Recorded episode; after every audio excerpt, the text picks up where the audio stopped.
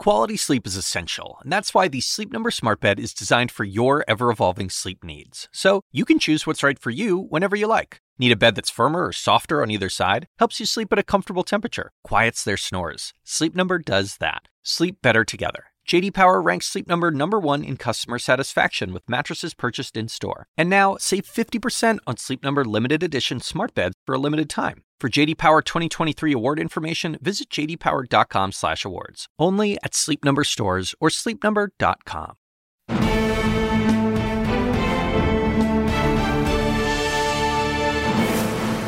Welcome to Unfiltered. The 2020 Democratic candidates are all over the country today trying to reinforce or in some cases recover from their debate performances. Elizabeth Warren, who had a pretty decent night, is in Springfield, Massachusetts today, where she had this to say. Democrats have a job to do in 2020 beat Donald Trump. It's a good, if odd, reminder to the Democrats running for president that the goal of this poll thing is to beat Trump. But he didn't come up a whole lot at the debate. According to 538, Trump was mentioned by the candidates a total of 35 times during Thursday's debate. That's down from 61 and 72 times on the second debate's two nights. The frontrunner Joe Biden only mentioned Trump once, despite the fact that his biggest selling point thus far has been I'm the best to beat Trump. So here's tonight's headline Yes, this is a Democratic primary, but don't forget it's followed by a general election. Thursday's debate, while highlighting some strong moments from some of the candidates, also revealed looming storm clouds on the horizon for Democrats. What might be working now to get Twitter likes and make headlines might also make it impossible to win in the general. All the candidates say they're united against the common enemy Trump but it doesn't always seem like they really mean it. If you're here to beat Trump, then why are you trying to do it by proving you're the farthest left on the stage? If you're here to beat Trump, then why are you trying to injure your potential nominee with personal, petty attacks? If you're here to beat Donald Trump, then why are you grandstanding on radical, unpopular policies that most Americans can't support and have no chance of becoming reality? Here are just a few things that might feel good in a primary, but also play right into Trump's hands in a general. One, piling up on your well liked, most electable, and best polling candidate. They do not have to buy in. You just said that. You just said that two minutes ago. You just said two minutes ago that they would have to buy in. Are you forgetting what you said two minutes ago? Are you forgetting already what you said just two minutes ago? There's a lot of people who are concerned about uh, Joe Biden's ability to carry the ball all the way across the end line without fumbling. There are definitely moments where you listen to Joe Biden and you just wonder. Okay, another bad idea cutting a GOP ad while your party is trying to pass meaningful gun legislation. Hell yes, we're going to take your AR 15, your AK 47. Okay. Also bad, insisting people don't like something that poll after poll find they actually do? I've actually never met anybody who likes their health insurance company. Also, throwing kooky, downright disturbing ideas out there for the hell of it. We bring social workers into homes of parents to help them deal with how to raise their children. None of this is helpful. Don't just take my word for it. Here's Democrat Senator Chris Coons on CNN Friday talking about Beto O'Rourke's big gun grab line. I frankly think that that clip will be played for years uh, at uh, Second Amendment uh, rallies uh, with organizations that uh, try to scare people by saying Democrats are coming for your guns. Here's the deal yes, primaries are for distinguishing yourself from the field. They're also about getting press and making waves. I get all that, but not if it's at the expense of the real end goal, which in this case is to get a Democrat into the White House. It isn't all that complicated. Trump's wildly unpopular. So are many of his policies. Run against them. That's it. And also stop saying crazy stuff.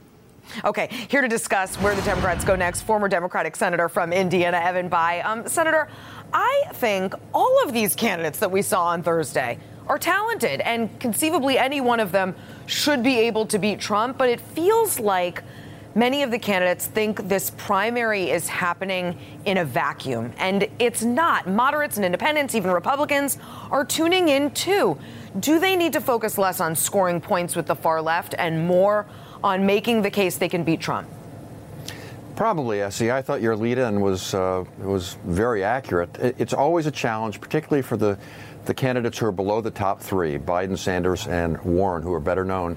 It's always a challenge for them to try and break through.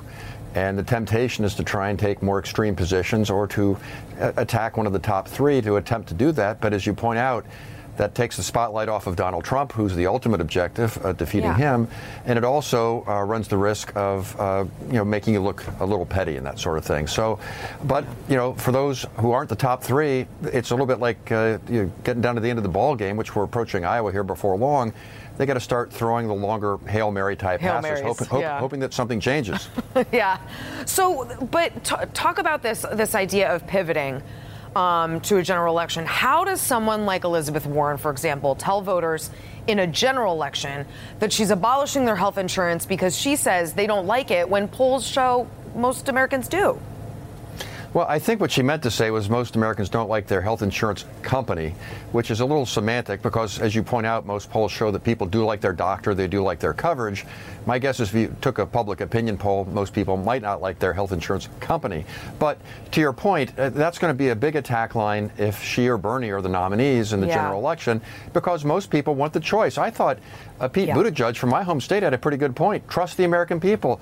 Give them the option. If they want a public option, take it. But if they want to keep their private insurer, let them do that. I think that's the yeah. that, that strikes a sensible middle ground, and most of the Democratic candidates are on that ground. It was a great line. I thought it was a really good way to frame to, to make his point. Um, so it was just announced the next debate will be October 15th, hosted by CNN, the New York Times, in Ohio. So I wanted to get your take on a couple key moments from Thursday to think about what some might want to do differently in a month at that debate. Um, let's start with Julian Castro. In my opinion, he wrote his political death certificate on Thursday. Um, should candidates be wary at the next debate of fighting too dirty? Well, of course. Uh, if you do something that's viewed as being, you know, unfair or a low blow, that's just going to, uh, you know, blow back on the candidate who's doing that. So, yeah, I think they, to the extent they can, stick to the issues, try and differentiate them on that, but don't get into, involved in personal things. As you know, David Axelrod in your program before, and many yeah. others have said, ultimately the public will will make those decisions for themselves. Uh, Beto O'Rourke's gun line, his his you know his passion is evident, and I think his frustration is the frustration of many Americans. But do Democrats have to worry about giving Republicans you know attack ads? Yeah, I think at the margins, I think Chris Coons was right. At the margins, that's probably going to help uh, the Republicans and the NRA say that every Democrat is a, a, you know a fanatic that wants to start going into people's homes and uh, seizing their guns. But the good news is, uh, Beto, with all due respect, unless something changes, is unlikely to be the nominee. Most of the other candidates yeah. did not stake out that position. Yeah. And my guess, SE, is if if the Second Amendment really is the driving issue for someone, that's just their single issue voter 90 some percent of those folks probably aren't going to vote for the Democratic candidate anyway. So Warren and Sanders, um, they seem to have forged this like mutual protection pact going on, where they leave each other alone and swing instead at more more moderate candidates. But how long, Senator, do you think that that can last? Do they need to eventually tell voters why they're different from one another? Yeah, eventually. So it's kind of a dilemma. If you uh, combine the vote for Warren and Sanders, that's actually more than the vote for Biden. Right. But they got to be respectful of each other because eventually each one wants the other's voters. So if they go right. after the if they go after the other one uh, on the left too hard, that's kind of a tough balance to strike. So ordinarily one of them would run out of money and that would resolve this, but it looks like each one of them is going to have enough resources. So this could go on for a while. And I think in the long run, that inures to the benefit of Joe Biden. Right. One thing I'd point out, uh, and it gets to your great point at the beginning of all this, in, in for the general election electorate, about 22% of Americans consider themselves to be liberal, about 32% to be conservative, 40 some percent right. consider themselves to be moderate. So my advice would be to all the candidates don't forget that. Don't alienate those voters because ultimately we're going to need them to win and yeah. we're going to need them to govern. So important. Um, so Biden's the front runner currently. We'll see how the debate affects him in new polling that will come out. What do you think he needs to do over the next month to keep that solid? Well, a couple of things. Uh, focus on Trump. I'm surprised you only mentioned him once in the last debate because, yeah. you know, electability does work for the vice president because most Democrats uh, that's their top priority. Uh, issue, they want someone who's with them on the issues, but even more, they want someone who can uh, win the election. So keep focusing on that. Stay close to the African American community. That's still one of his uh, aces in the hole, particularly in South Carolina, which can be a bulwark if he stumbles in either Iowa or New Hampshire. And defend yourself, as he was doing in the debate, but take the high road. Be presidential. I think many people in the Democratic Party and in the general election are looking for that, a return to some normalcy. Senator Evan Bayh, so glad you stopped by tonight. I really appreciate it. Thank you, SE. Thanks. Okay, the Biden campaign was pretty pleased with how things went for the frontrunner this week. Shots at his age aside, they are less happy with the media. What? I'll explain. And the president gets to hold another rally on Monday in an unexpected place.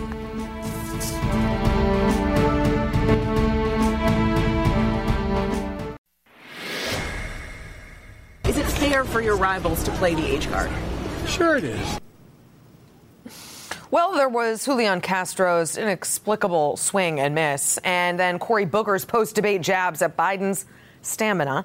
And just this morning, Tim Ryan was asked again about his comments earlier that Biden was declining. Uh, I, I, was I was having an off the record conversation with somebody, and that's much different than public. It feels a little like open season on Joe Biden's age this week, but the former vice president has taken it in stride. His camp expected to take incoming fire from his Democratic rivals on that front. And Biden himself even said that it's totally appropriate for voters to consider his age. Team Biden is, however, complaining about another kind of scrutiny from the press. Here's what one of his advisors told Politico this week I don't know if anybody who has taken as sustained and vitriolic a negative pounding as Biden.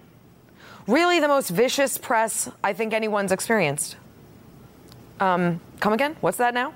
I think there are some women who'd beg to differ, like Hillary Clinton, like Sarah Palin, like Alexandria Ocasio Cortez. I can keep going. Carly Fiorina, Elizabeth Warren, Ann Romney, Michelle Obama, Melania Trump, the OG of sustained and vitriolic negative pounding, Monica Lewinsky.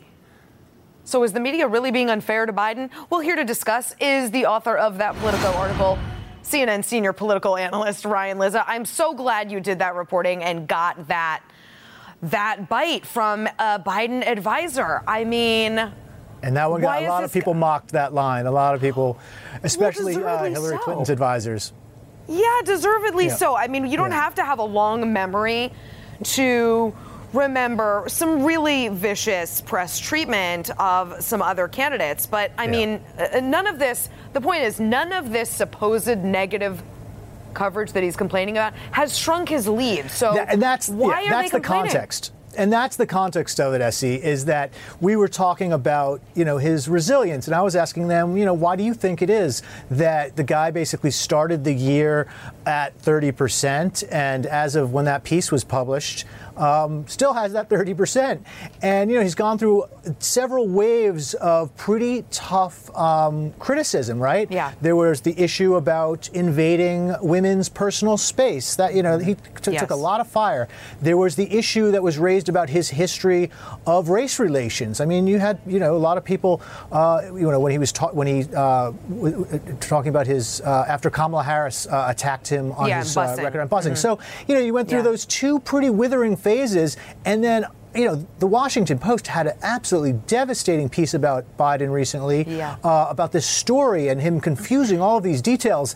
I mean, I'm old enough to remember when a story like that would just knock a candidate out. Right. A- and, you know, nothing's really done it. And now I think we're in this third or fourth phase here where it's about Uncle, you know, old Joe, right? And yes. age is suddenly uh, being raised. So I understand why they think it's, you know, he, he, he, they're gloating. The context of that quote was a little bit of gloating that they've been hitting him hard and he's still standing. Um, well, his advisors also told you that the media is younger and, quote, woker than the general public. So we don't get Biden's appeal and that this affects the coverage. Do you buy that?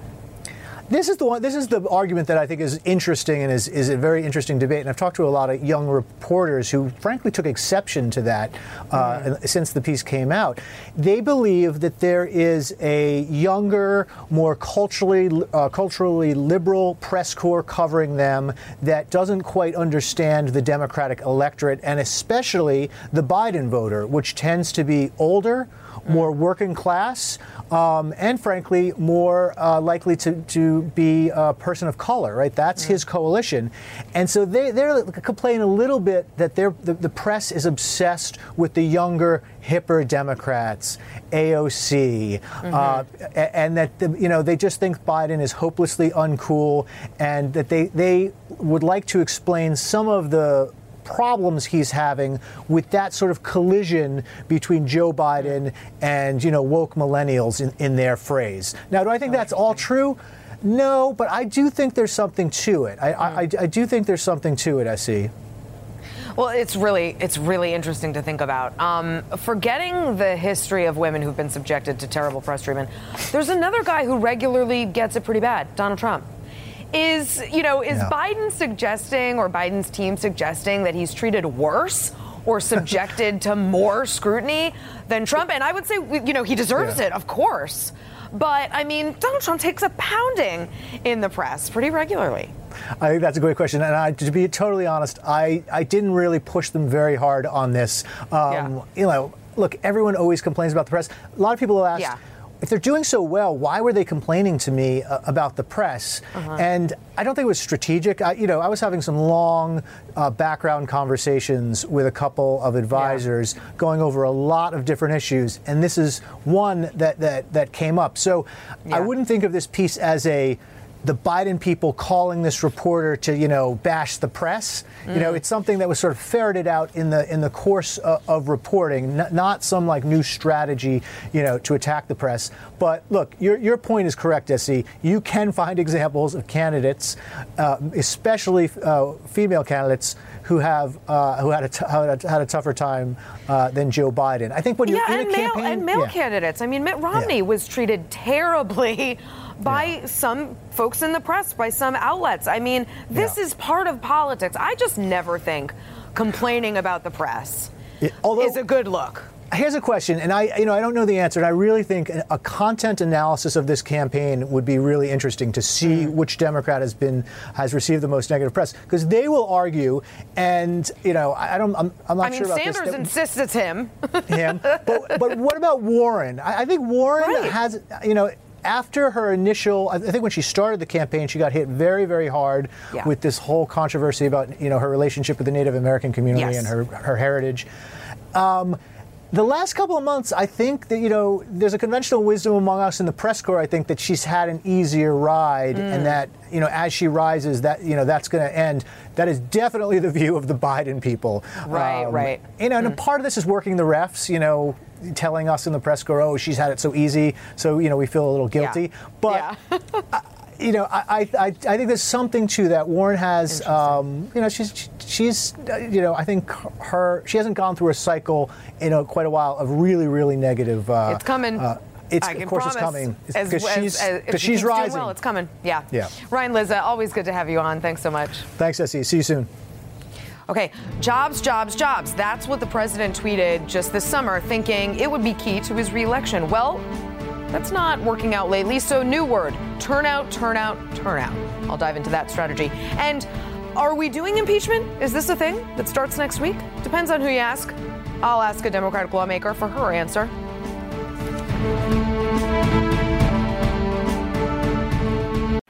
Yes. Monday, the president will be making his first trip to New Mexico since taking office to hold a reelection rally. Why? Well, he wants to turn it red. But this week proved there are some serious warning signs on his road to remaining in the White House. His approval rating in an ABC News Washington Post poll fell from a career high 44% in July to 38% this week. That drop may be largely due to the fact that 60% of Americans say a recession over the next year is likely. And a new CNN poll found that six in 10 Americans say Trump does not deserve a second term. But the news this week was not all bad. The Republican win in the special election in North Carolina's ninth district showed how the president's strategy of whipping up the base instead of expanding it could actually work. The president's election eve rally on the more rural eastern edge of the district in North Carolina was key, got results. Democrat Dan McCready won the surrounding county last year in the first go round of this election, but this week it was the Republican Dan Bishop who is now a congressman. So, to triple down on the base strategy, the campaign is rolling out a social network app, reportedly sometime this fall, complete with prizes to mobilize the quote, army of Trump. That sounds ominous. Okay. With me now, Republican strategist and CNN political commentator Alice Stewart and Democratic strategist Basil Smikle. Basil, I was so intrigued by this trip to New Mexico right. this week. It's a blue state. He didn't win it. Republicans are actually concerned he won't keep some of the states he did win last time. Is this actually maybe an example of him trying to expand the base? He thinks he can. Um, we saw him talk to uh, HBCUs the other day. Yes. Um, so I, I, think he thinks he can do that, but much of his language prior and his activity prior to this suggests that no, he wants to double down on his base. Yeah. A typical president, in a typical presidency, we would expect someone to expand. He can certainly do that with gun control, for example, mm, to move yeah. beyond his base, move to the middle a little bit. But you don't really see that happening in, the, you know, based on most of his other actions. Yeah. So my guess is he will double down on his base. He thinks that's enough to win, and he thinks Democrats won't do enough to actually pull out pull out some of the votes mm. in like suburban uh, suburban uh, counties and such. So you know, for him, uh, I think it's a, cal- a, calculation that I don't know if he's making it in terms of like deep strategy. Yeah, but it feels comfortable for him. Well, Alice, let's talk about suburban voters because uh, you know, look at what ha- happened in North Carolina. That was a narrow win for Bishop, and in fact, what should be concerning is the fact that Bishop lost in those Charlotte suburbs that Trump won in 2016. Charlotte suburbs, by the way, where Bishop is from. Right. So, should Republicans be concerned about no, suburban it, voters? So much is being made about this um, North Carolina races. First of all, there were two of them. Yeah. Both Republicans won. And unfortunately, many of the left and many people are saying, even though we won, it's still a loss. Right. the, the, key is Trump. A win is a win. Trump, Trump came in at the at the night before, yeah. rallied the troops, yeah. got them energized, and he did so in large part by following the same playbook that both of the candidates did by reminding voters in North Carolina what the Democratic Party stands for. Mm-hmm. Talking about the squad, talking about the Green New Deal, talking about the policies that many of those in, running for president are running for, and that does not work for North Carolina, and it's not going to work. As Senator Bayh mentioned uh, earlier, the 40% of moderates in the general yeah. election are the key. Right. And that's why that's where the president needs to put his focus, right. and whoever the eventual Democratic nominee, you need to focus on that 40% moderate vote. And if the Democratic Party is going to go so far left as they are with Green New Deal, Medicare for all, free college tuition, that's not going to work for that key voting bloc. Though I would add yeah. that there is a lot of research now that suggests that the country actually wants some uh, version of, of the Affordable Care Act. They like mm-hmm. the Affordable Care Act, thinks it could be better, and want Democrats to actually improve on that. In a typical presidency, when we talk about the president's relationship to the economy, what I think is also interesting is another report that said 22 states have actually lost manufacturing jobs in the last mm-hmm. few years. And what that says to me is that even though Trump's base base, I think, voted more for culture than the economy. Mm. It does leave an opening for Democrats to talk about what hasn't happened under the Trump administration. All of these policies about bringing jobs back that have gone unfulfilled. So I do think there's an opening. But I, I think at 3.7% yeah. unemployment and wage growth at 3.2% and the labor participation rate at a good rate. Those are the kind of numbers that are concrete, have not moved. In fact, they're getting better. The African American unemployment rate is at a, is is strong. Oh. And if those numbers continue, those are the kind of factors that make make an impact on voters when they go if they're voting on the economy. I want to um, I want to show you guys a clip as the Democrats were debating on Thursday. President Trump was speaking at the Republican retreat in Baltimore. Um, here's one of the things he said. I hit Pocahontas way too early. I thought she was gone. She's emerged from the ashes. And now it looks like she could beat Sleepy Joe. He's fallen asleep. He has no idea what the hell he's doing or saying. I mean, Trump hasn't even gone full Trump yet yeah. on a lot of these candidates. This is nothing. Right. Do you worry maybe that Democrats are not prepared for what is coming. I mean, Elizabeth Warren is going to get a lot of incoming. Well, you saw, you saw there was a a, moment when I forget who it was, but one of the candidates said, "Hey, we shouldn't be arguing with each other," and somebody else was like, "But this is a Democratic primary. This is yes. the president." And I think that's really the important takeaway that somebody needs to remind these candidates, if they don't have it in their head already, that what they've experienced now not only will get worse in the context of the primary, right. but it's going to get worse when they face Way Donald Trump. Worse. Absolutely but, right. But yeah. that's the what Obama has warned against: Absolutely. do not engage in a circular firing well, squad, which often does happen in a primary. But the key is, yes, vigorous primaries are important for elections and it makes every candidate stronger. Yeah. But it should focus on policy contrast and not get personal. Mm-hmm. and, it, and it did get personal because they know but when Trump's going to get but, personal. but, but Trump is going to get, so personal, get, so much more personal than any of these guys. That's absolutely right. And I it just was, don't think they're ready. we spent a lot of time talking about policy. We, we spent yeah. how much time we talk about health care? Right, um, right. The, the, the, nuances of it one, uh, one thing, but we spent a lot of time talking about policy in mm-hmm. that last debate. Mm-hmm. So I think we'll continue to do that. Um, but it's going to get worse. Oh, boy. All right, Alice Stewart, Basil Smikle, thank you so much for spending time with me tonight. Uh, okay, aggressive hearings or an impeachment inquiry? I don't know. Depends on whom you ask. And that's coming up.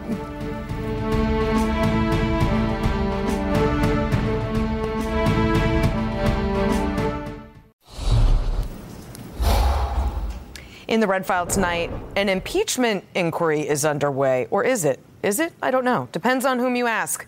This coming week, House Judiciary Chairman Jerry Nadler will begin what he calls aggressive hearings. This comes after his committee, along party lines, approved a resolution outlining the rules of an impeachment investigation on Thursday. So, what exactly does that mean? I'm not actually sure. Nadler says, well, it doesn't matter what we call it. Some call this process an impeachment inquiry, some call it an impeachment investigation. There is no legal difference between these terms, and I no, no longer care to argue about nomenclature. Still confused? Here's Speaker of the House Nancy Pelosi to clear it all up. Impeachment is a very divisive measure, but if we have to go there, we'll have to go there. But we can't go there unless we have the facts, and we will follow the facts. Is this real life? I don't know. Maybe my next guest can help me understand exactly what's going on. With me now is Pennsylvania freshman Congresswoman Chrissy Houlahan.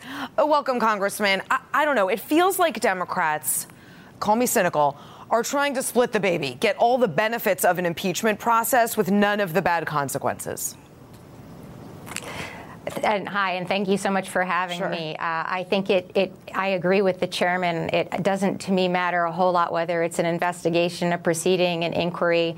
By speaking uh, with the chairman, which I have uh, personally and individually, my understanding is it is full steam ahead in the Judiciary Committee uh, to find the truth, and that it, I am very much in support of. It's absolutely the job of the judiciary to do that, yeah. and we do need to get to the truth as fast as possible.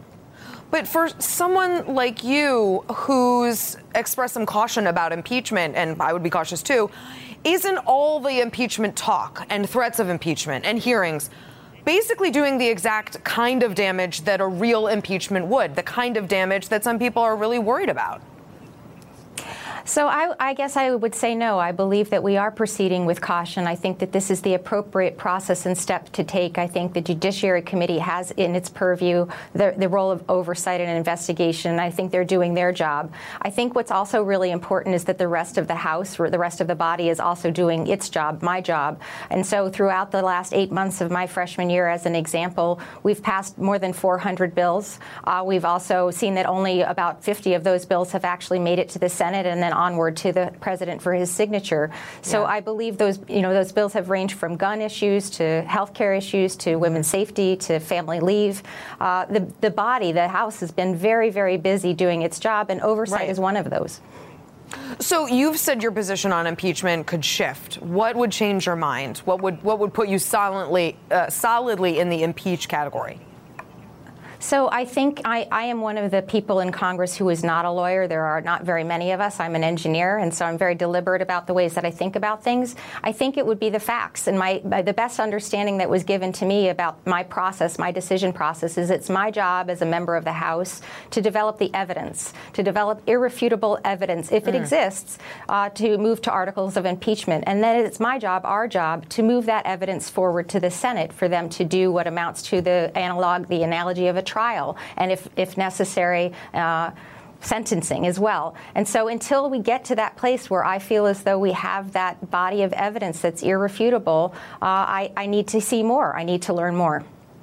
So, what are you expecting or hoping to learn this week from Corey Lewandowski? So, my understanding from speaking with the chair, uh, both as an individual and also as a freshman class, is that Co- Corey Lewandowski's testimony will be just one of a number of different hearings that will proceed to happen over the next weeks and months. Right. As well, we expect the results of four different court hearing uh, court cases to come back at, uh, in addition. And so, I think that the the body of the evidence will be what I will be looking for. No single, you know, smoking gun or or single statement is necessarily what I'm looking for, but the whole body of the evidence. Congresswoman Chrissy Houlahan, uh, thanks for your time tonight. Also, thanks for your service. You're very welcome. I appreciate it. Have a nice evening. You too. Okay, the White House is expected to release its gun reform proposals this week, six weeks after El Paso and Dayton, and two weeks after Midland, Odessa. What does that lack of urgency portend? That's next.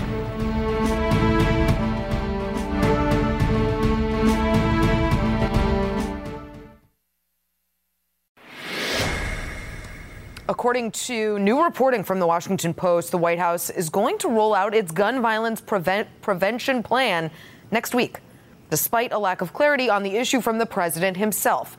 Thursday, the president spoke with Senators Chris Murphy, Pat Toomey, and Joe Manchin about their background check proposal. But over the past few weeks, he's waffled on whether he'll support them. Senate Majority Leader Mitch McConnell says he won't bring any gun legislation to the floor unless the president supports it. I don't blame him. Then came the debate bombshell from former Texas Congressman Beto O'Rourke saying, hell yes, he is going to take assault weapons away, prompting frustration among some Democratic lawmakers on Capitol Hill who fear that that kind of talk is not productive in their negotiating process.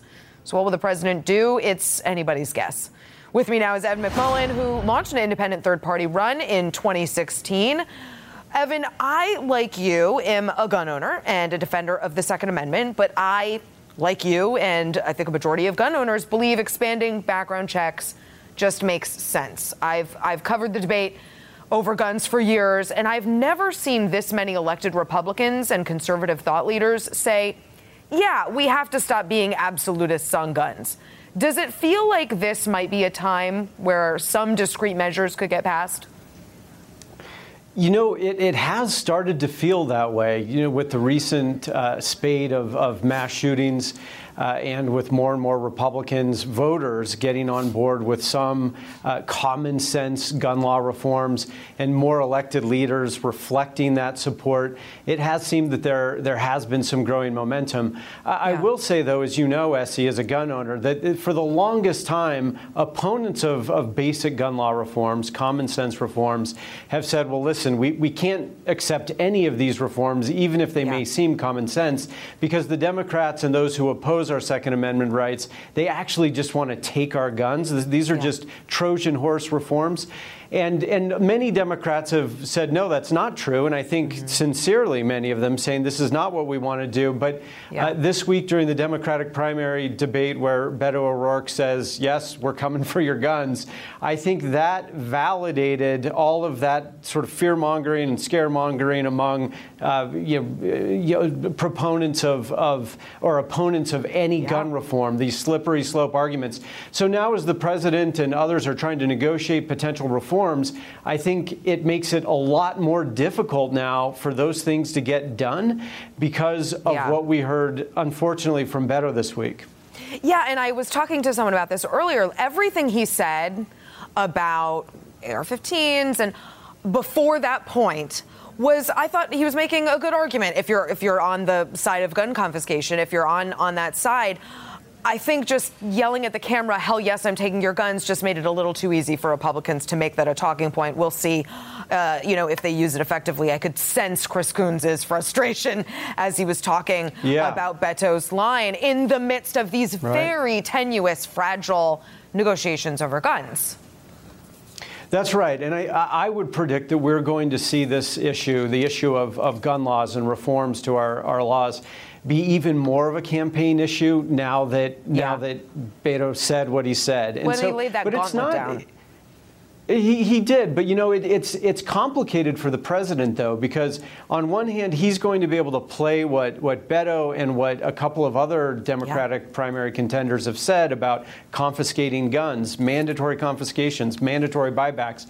He's going to be able to play that to his rural voters, and and for many of them it's going to help it's going to help mobilize those voters. And, and that's important for the president. I mean, it's critical for him, especially in key swing states. Where it gets complicated, though, I think, is that in the suburbs where the president is hemorrhaging support, now yeah. you know, going back, his approval rating sinking to his, his all time low or near it now again. Um, I think people are starting to lose faith or have long lost faith, but increasingly in his ability to lead and the Republican Party's ability to lead under his leadership, under his stewardship. Mm-hmm. And so he, at the same time, to not hemorrhage those votes, needs to show that he can govern, needs to show that when you know 80 plus percent of Republicans and and almost 90 percent of all all Americans favor some common sense resp- responsible yeah. gun law reforms that that he and that Republicans in Congress can actually govern. Well, Evan, stay stay there because I want to contrast this issue of guns to another issue that's currently happening, um, a, a, a fight a fight over it on the Hill. So stay right there. We'll be back in a second.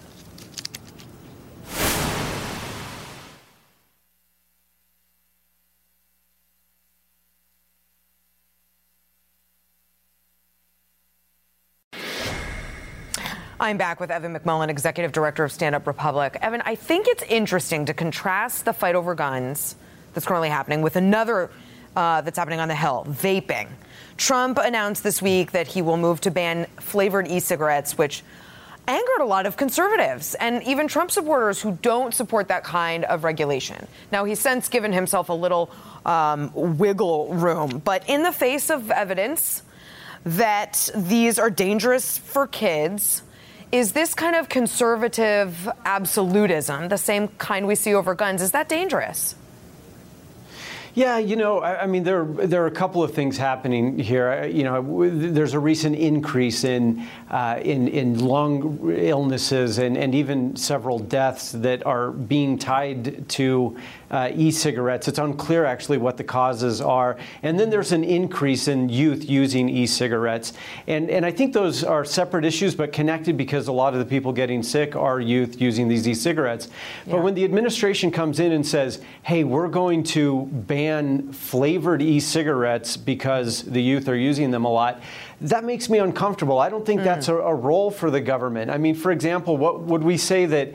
Uh, now, I don't use any of this, and I wouldn't advise anyone to. I want to make that clear. But yeah. would, we, would we say that we're going to ban certain flavors of alcohol because youth enjoy them before their legal age? Or um, and where does it end? Do we next say we're going to ban certain brands of alcohol because they're mm. popular and among the youth? I just don't think that's where the government should be. I think the government needs to do the investigations that it's doing at the state yeah. and federal level, figure out if there are additives in these e-cigarettes yeah. that need to be uh, more heavily regulated or banned, and deal with that and warn warn the people about the yeah. dangers otherwise, and let them make their own decisions. I gotta go. Um, Evan McMullin, thanks so much for joining me tonight. I really appreciate it. Thank you. And that's it for me. Stick around for David Axelrod. He'll be talking to former Attorney General Eric Holder. The Axe Files are next.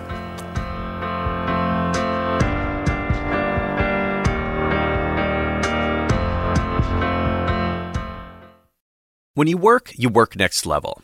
When you play, you play next level. And when it's time to sleep, Sleep Number smart beds are designed to embrace your uniqueness, providing you with high-quality sleep every night. Sleep next level.